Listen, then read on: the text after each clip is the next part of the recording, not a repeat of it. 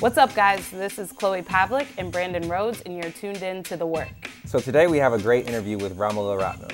She's a change agent in the sports and entertainment industry, and now she leads Impact at Endeavor. She works across athletes and celebrities to make an impact on the world, and we're excited to have her on today. Hey, girl. Welcome. Hey, Romola. Thanks for coming on The work. How you doing? Good. Thank you for having me. Yeah, we're excited for today. So, you know, our pinnacle question, how we always start off, is when did you realize you were Indian? So I have a very clear memory of the first time I realized that I wasn't white and, and therefore Indian. So it was when I was in third grade. I was on the playground with my friends. It wasn't really playground, like a, a play area for recess. And they were playing Disney princesses. Everyone could choose which Disney princess they were going to be. And then they didn't let me play because there was none that I could be. And then I went home crying. And that's the part that I really remember. But then actually, the part that my mom has told me happened after, which I, I don't actually remember as clearly, but she is very insistent that happened, is that she said that I was like, hey, you know that stuff that you put on the clothes to make them white? And she was like, yeah, bleach. She's like, well, can you put me in the washing machine so I can be white too? And then oh she remembers that because she started crying. And she remembers that as being one of the saddest moments of, of our child of my childhood. So that that is the moment. Wow.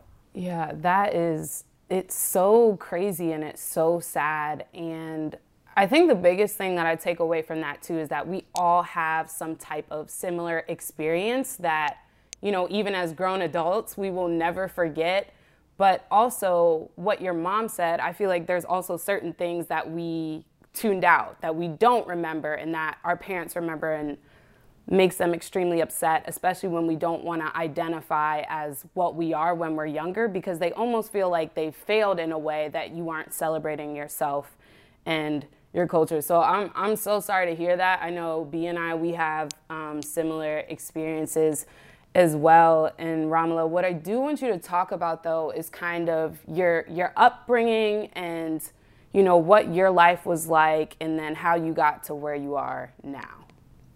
Cool. Yeah, I grew up on Long Island in not it actually honestly wasn't the least diverse community. It was just pretty standard American suburb, probably I guess not reflective of the national demographics, but you know, probably 20% diverse or so, mostly white um, went to starting in about fifth grade a very kind of privileged private school experience where the only people of color were you know the sons of sons and daughters of doctors or something and then kids that were there for for sports. So that was my first introduction to to racial dynamics. Um, and i remember being very turned off by the whole experience in terms of what it means to be a wealthy um, like upper class American. It was like starting even in middle school, I knew that was never something that I identified with or wanted to be. Um, but weirdly, and this will go into the career part, I always was obsessed with the NBA. Like I played NBA Jam. Um, if you go down to the playroom where I, um, me and my brother kind of spent all of our time, there's all like in the puck paint, we would put it, we put all the team logos on the wall in their team colors. We like drew them. So even now it's painted over, but you still like feel like the Trailblazers logo and the Knicks.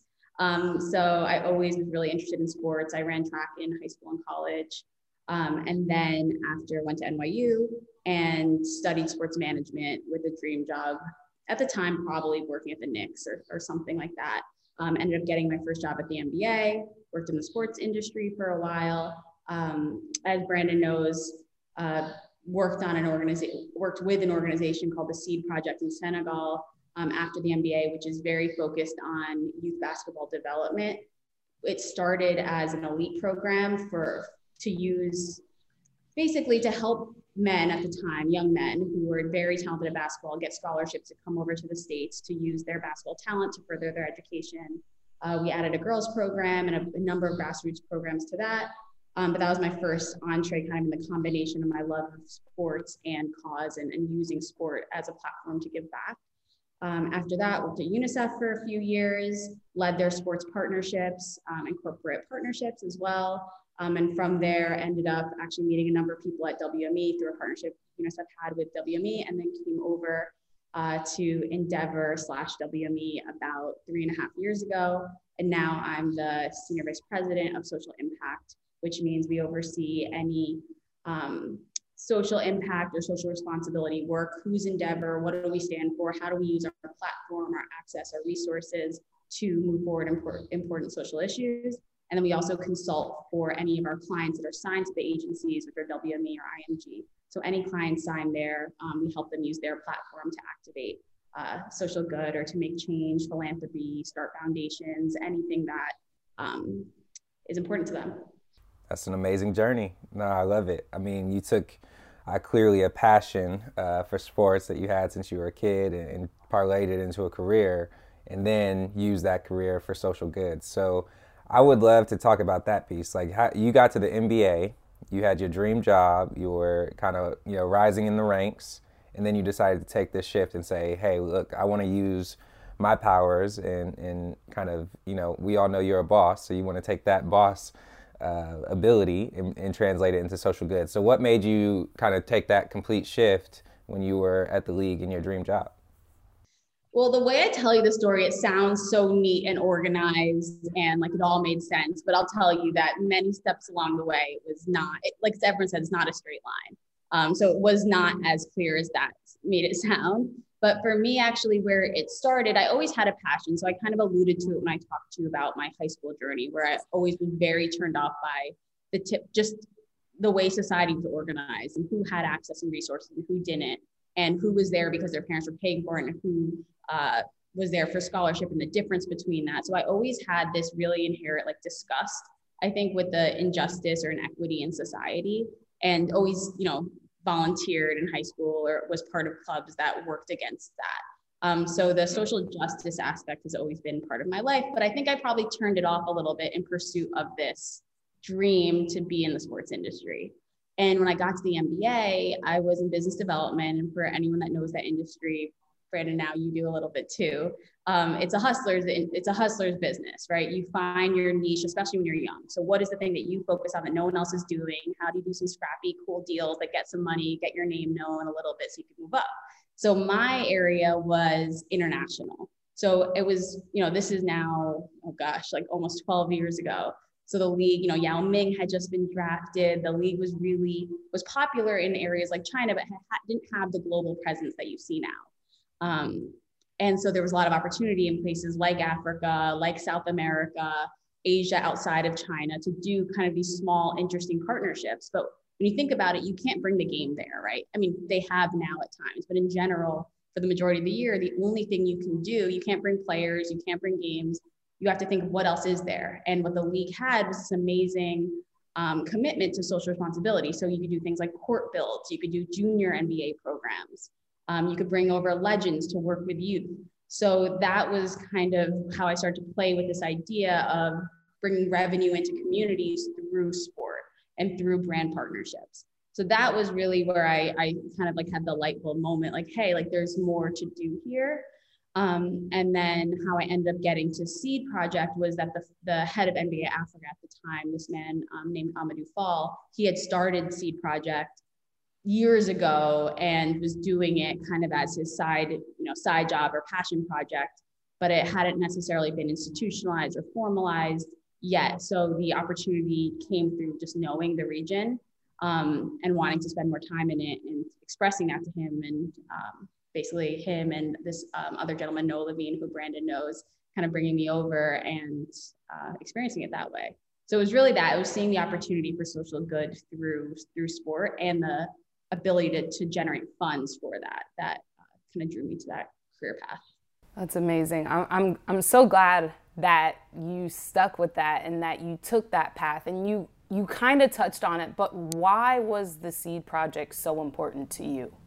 There's two there's two things. One is i believe in human potential right? That's you know everyone has their thing that or they're looking to find that thing that wakes them up in the morning that they want to go all in for. And for mine it's making sure that everyone that has potential that wants to use that to make their lives and their family lives better has that opportunity because they don't frankly right now a quote i always use is talent is equally distributed around the world but opportunity is not so for me my my thing was always how do you create more opportunity and that's what seed was doing it It was finding these kids that were, yes, amazing at basketball, but also amazing people and using sport to give them that opportunity. So that was the first, the first piece. The second piece was, um, oh, I was really interested in also changing the narrative around philanthropy. So when you look at especially international philanthropy, you have you know, you have the picture of the kid in the slum with this fly on his face looking sad, and then you feel sad, and then you give money, right? It's this idea of charity. Where at that time, and there were a lot of, I wasn't the only one doing this, but there were a lot of organizations re examining that paradigm. And I think the fact that you could use, you know, I've always loved basketball, playground basketball, youth basketball, basketball culture, sneakers, like every the ecosystem around it. And these kids were such a great embodiment of that that you never had to feel bad for them. In fact, you felt in awe of them. Like, I wish I was as cool as this kid. And like, instead of having him looking like so sad with his like bad school books, you could show a picture of him doing some like crazy move on the court and like joking around with his friends, talking about how cool he was. You go to Nike, be like, no, you should give him like instead of sending your dope stuff to like influencers, send it to these kids. Like we'll give you amazing content, etc. So I just I was really passionate about this idea that we could change the way people thought about why you want to support an organization. Um, so those are the two reasons that I was really excited about Seed. And I guess one more is I think when you're looking at places that are you know less developed or behind in development to the US, you have a chance to think about what did we do wrong and how can we change systems to make them better from the jump. So for me, I, you know, I'm, pretty vocal about being, I'm not really for the, like the, the progression of elite athletes in the US, how do I say politically, isn't ideal, right? The way it goes from like maybe AAU to NCAA, if you don't make it to the league, like what happens, right? Like we know that there's just a culture of kind of taking student athletes and moving them outside of their communities in a lot of ways where they kind of get isolated and all they are is an athlete right? Once you're identified as a top prospect, that's all you are from the time that you're even 13 to your senior year of college. And what Seed let us do, because we had all these grassroots programming, was actually look at if we were to recreate youth basketball, what would we do? How would we recreate that system so that being exceptional at this sport actually redoubles your commitment to things like community, like social cause, like using the sport to be better, schoolwork, attendance, um, citizenship, which is kind of a buzzword here at the time. How do you use, how do you make being a star mean that you're more committed to that rather than pulled apart from that system? So those three opportunities, I think, were what I was really most excited about. That's all amazing stuff. You know, I'm a I'm a huge fan of Seed Project, and I know you had a huge impact and you you were able to do deals with Nike and others and, and everything else. And obviously this podcast is called The Work for a reason because it's all about the work that you put in, not just the words that you say or, or kind of putting out statements. So in, in terms of Seed Project, what were you most proud of after you left, kind of seeing the impact and the work that you were able to put in around it? And in no way can I take credit for this, but it was the individuals that graduated out of the program, right? so when I say I don't want to take credit, like these are incredible people that we just happen to help give opportunities to. But and I think Brandon, you've had a chance to meet some of the alumni, but when you meet the students, especially the ones that went through the program and then went off to college, whether they ended up in the US or they ended up playing overseas in places like Spain or France, or they um, stayed in Senegal. When you meet them, just meeting these individuals that have excelled so much, um, on the court, but have really spent time, effort, and dedicated themselves to growth off the court. Um, there's one alumni, for example, at Boubacar Kassé, who lives in the US now, but has this incredible dedication, goes back whenever he can to Senegal, has built courts, made initiatives to donate back to seed. He now has chicken farms and businesses in Senegal himself. And this is someone that's, you know, in their 20s and you think of that person of what the, what they use sport to do to create opportunity for themselves that they're now reinvesting back in a community that really needs it. Um, that's that what that's what i'm very proud of number one.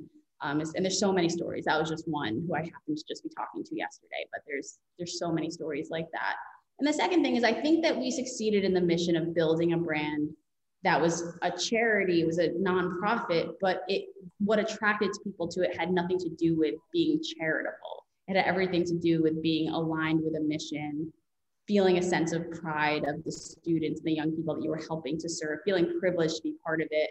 Um, we worked with an agency called Doubleday and Cartwright, who was incredible and just built like an amazing look and feel.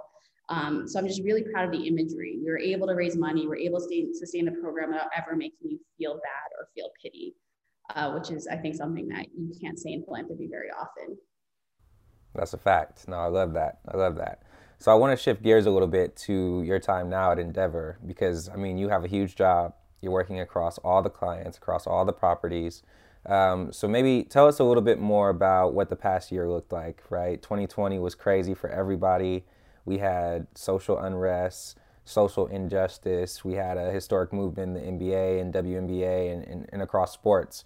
So, what did that look like for you over the past year at Endeavor? And maybe what are a few of the things that you want to call out and give attention to?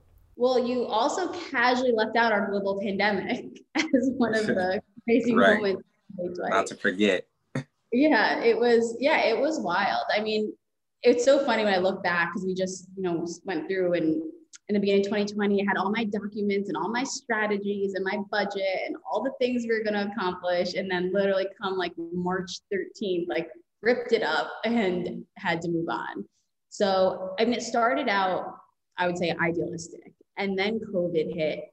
And I wouldn't actually say that it took away from my idealism, because actually, what was a really nice part about and how why I feel so fortunate in the role that I'm in is that all of a sudden there was this outpouring of just wanting to help. So for everybody that, especially our clients that had, you know, means and in a particularly privileged place in society, um, at least monetarily, they really wanted to use that to, to give back. So, in a couple of ways, how do I use my talent to provide entertainment for people that are now stuck home? How do I raise funds? And for me, what I do is help them figure out where your funds needed most, which is um, really nice to, to do to be able to help match people with the greatest need. So that was that was a really uplifting experience in a lot of ways, while I was simultaneously dealing with the hard part that we all were with friends and family and, and everything else going on during especially that early time. Um, then it was so interesting because we never even got to fully appreciate that moment of the outpouring of good for COVID the way I think as a society we, we may have, because we went straight into there was Amy Cooper and there was George Floyd.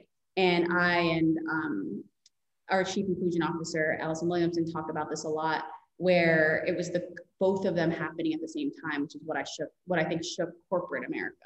Had it just been George Floyd and you know the subsequent brutality that we saw or murders, et cetera, it may have lived in one piece, which as like, all right, here's the social cause portion of it. Let's change, let's combat injustice. But the fact that it happened with the Amy Cooper piece, people start to look around and say, I know, you know, we may not have a, you know, the person that will put their knee on the neck of a man for whatever amount of minutes, but in our in our company or in our lives, but we may have some Amy Coopers hanging. So I think that that's what really caused people to demand a response from the places where they worked, and not just about the call for racial justice in our institutions, but inside of the company itself. And I think the dual, it was the first time that I've ever, because I deal with emergencies all the time, a hurricane here, or you know, a really terrible explosion here, or a species getting extinct here, whatever it is, you're dealing with things that are heightened of the moment. But this was the first time that we had to deal with it both as an external issue, but then also as an internal call for change as well.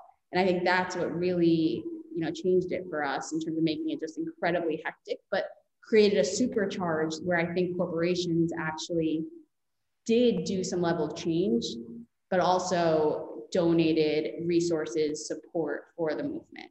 So the last year to answer your question i guess come back to the original question it was it's been crazy and busy but I feel really positive about the work that institutions some companies, not not all obviously, but some companies and especially individuals with power. Um, I mean, you saw with like LeBron, Naomi Osaka, like people really came into their own as advocates for themselves and their communities in a way that we've seen, but I think it really is at the next level and so much more accepted and maybe even now expected than we we may have ever seen before. Yeah, I, I can't agree with you more on the fact that it is, I do feel like it is expected now for a lot of these athletes. Um, and I think the support has also been overwhelming. Uh, when you talk about your role at Endeavor with the events of Amy Cooper and George Floyd, though, how do you feel like your role changed? I think that let's see. I'm not sure it changed so much as that its its role became heightened in in the company a little bit. I think that the core responsibilities of, of what I do are, are very similar, but I think that there's an increased urgency and I think there's accountability in a, in a different way where we were we were always accountable to our you know to re- you report back right company philanthropy though usually kind of sits slightly separate than the general company itself right? Like the ones the people that care pay attention and you see it in your annual report but you don't necessarily like follow up on it all the time right? It's like a it's i don't say a nice to have but it's not something that it enters the mind of the average employee. But with this and especially on the black lives matter movement there is high accountability from employees. They want to know what are you doing? Not just what are you doing for me and people that look like me at this company but what are you doing for people that look like me outside of this company and is it authentic is it real and is it going to make a change and tell me now so i think that's how that's how it changed a little bit in a way that it's it's, it's not terrible right people taking more agency i think in general is is important and helpful yeah, definitely. Uh, I think all of us, especially black and brown people, um, kind of saw that within their own companies, right? Something about how do we become more accountable? How do we make a change? How do we make an impact? So I, am just curious from your standpoint because you, are working in social good at a kind of a for-profit entity, um, and you know, I think corporations are, have definitely stepped up their game in terms of making statements, in terms of making commitments. Um, but do you believe that you know companies can really make an impact on on social good? Do you believe that they can really be committed to it? You know, knowing that they have to hit the bottom line or, or do other things like that. I mean, the reason I told you guys my career trajectory going from a from a, the private sector, something like the NBA, to running a 501c3, so more in the public sector, and then UNICEF, which is in the UN system, extremely like a public sector role. The reason I moved back into the private sector is because from those experiences on the ground in Senegal um, and as part of a multilateral institution like UNICEF or the UN, I strongly believe that philanthropy is not going to make change. The only change, the only real change that's going to happen in this world, whether it be America or outside of it, is the way corporations act and the way that they uphold their values, their commitment to citizenry, the way they treat their employees, the way that they treat their supply chain, the way they think about the environment. Every important social issue to me, there's it comes from two places. One is the is corporations and how they act. The second is the institutions. And now in this country, they're so closely linked. When I mean institutions, I mean your government, your state, your local, your federal government.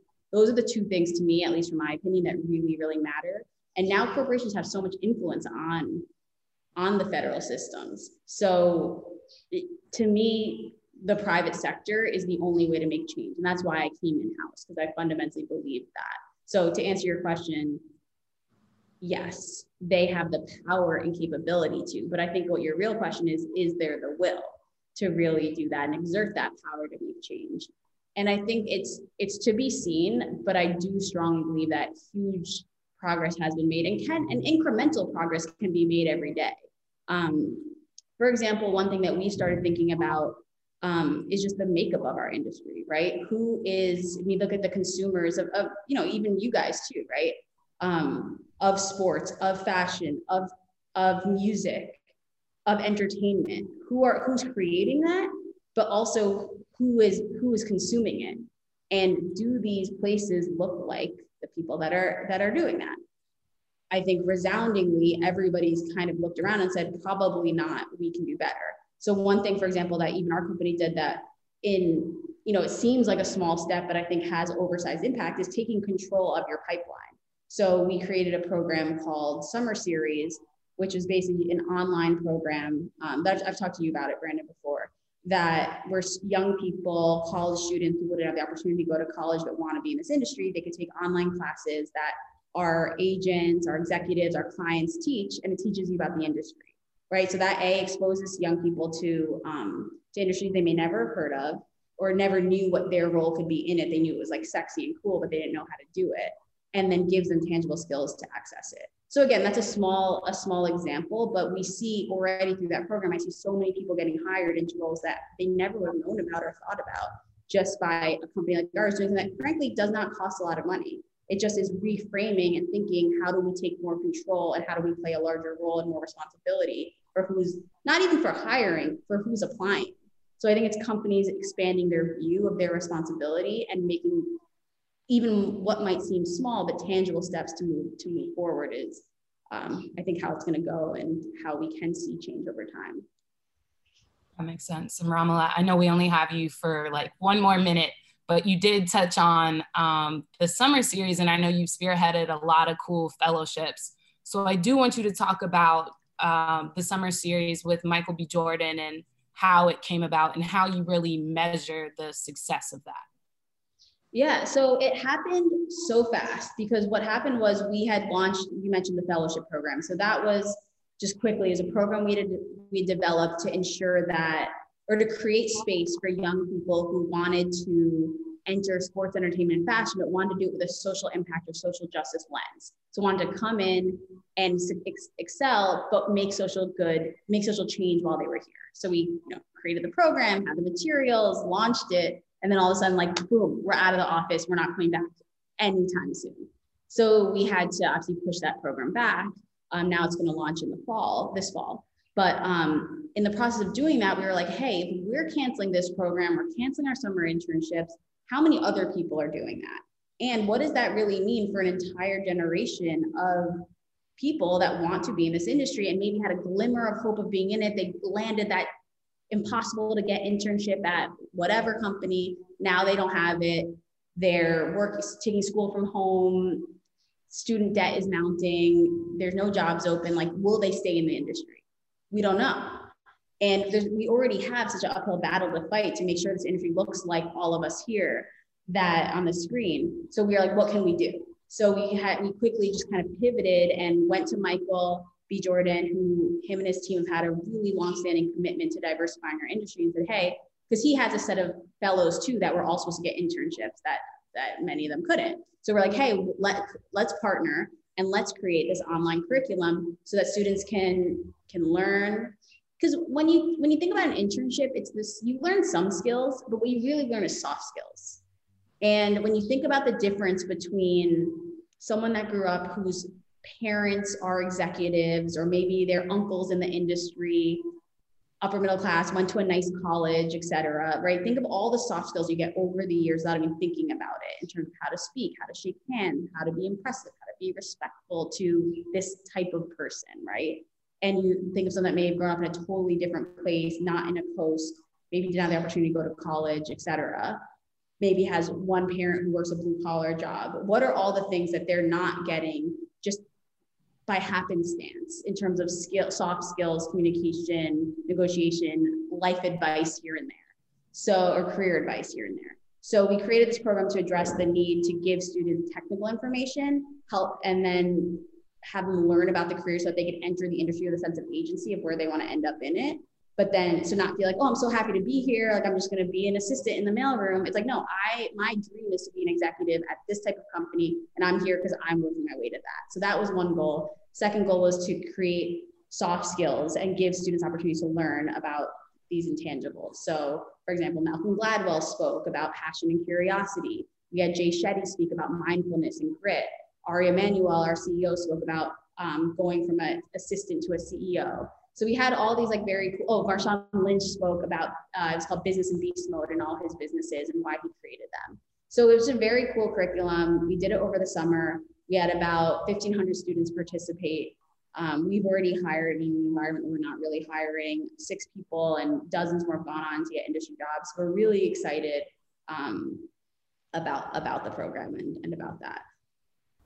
Absolutely love it. So, so last question for you before we let you get out of here. Um, speak to the audience. Um, you know, there's a lot of young people out there who are looking to get into impact or looking to kind of have a similar similar trajectory and impact on the world that you're having. So, what what advice would you give to those young people uh, looking to get into your position one day? I would say to really clarify what you're interested in. So not just I want to do good, right? Like figure out what's your what's the thing that makes you tick? What's the thing that you want to work really hard for? Is it the environment? Is it racial justice? Is it income inequality? Whatever it is, I think hone in on that. That's not saying that you don't learn about other issues, but I think having that passion and fire for what you want will one propel you, get you through the slog of the entry level years, which are rough for, for all of us. Um, but then also making more interesting. Like if someone comes in, comes to you and says, why do you want this job? Just saying, I want to do good isn't the right answer. It's saying, I'm passionate about a number of ways of doing good, but let me tell you about what I really care about. And having that talking point and that clarity in your mind, I think will be invaluable. That's great. And then is is there anything else that you want to say to the people or things that you want them to check out or even donate to or learn about or anything like that? I would say if you are looking to enter the industry, follow at Endeavor Impact, which is our page, because we do, because of the success of the summer series, we've done other types of programming like this. We have a ton coming up this summer um, and throughout the year. So we can definitely, I think it's a great place for anyone that wants to be part of the industry to A, just like follow it, like the intersection of entertainment and impact, but then hopefully sign up for some programs so we could help you get into the pipeline for some of these jobs. Awesome. Thank you so much, Romola. That was awesome. Appreciate you. You. Thanks for coming on. Thank you for having me. This week's work is to follow and check out Endeavor Impact. The Impact Fellowship is an opportunity to begin a full time or internship role in the sports, entertainment, and fashion industries while making a difference in their communities. And thanks as always for tuning in. Don't forget to subscribe on all your favorite platforms.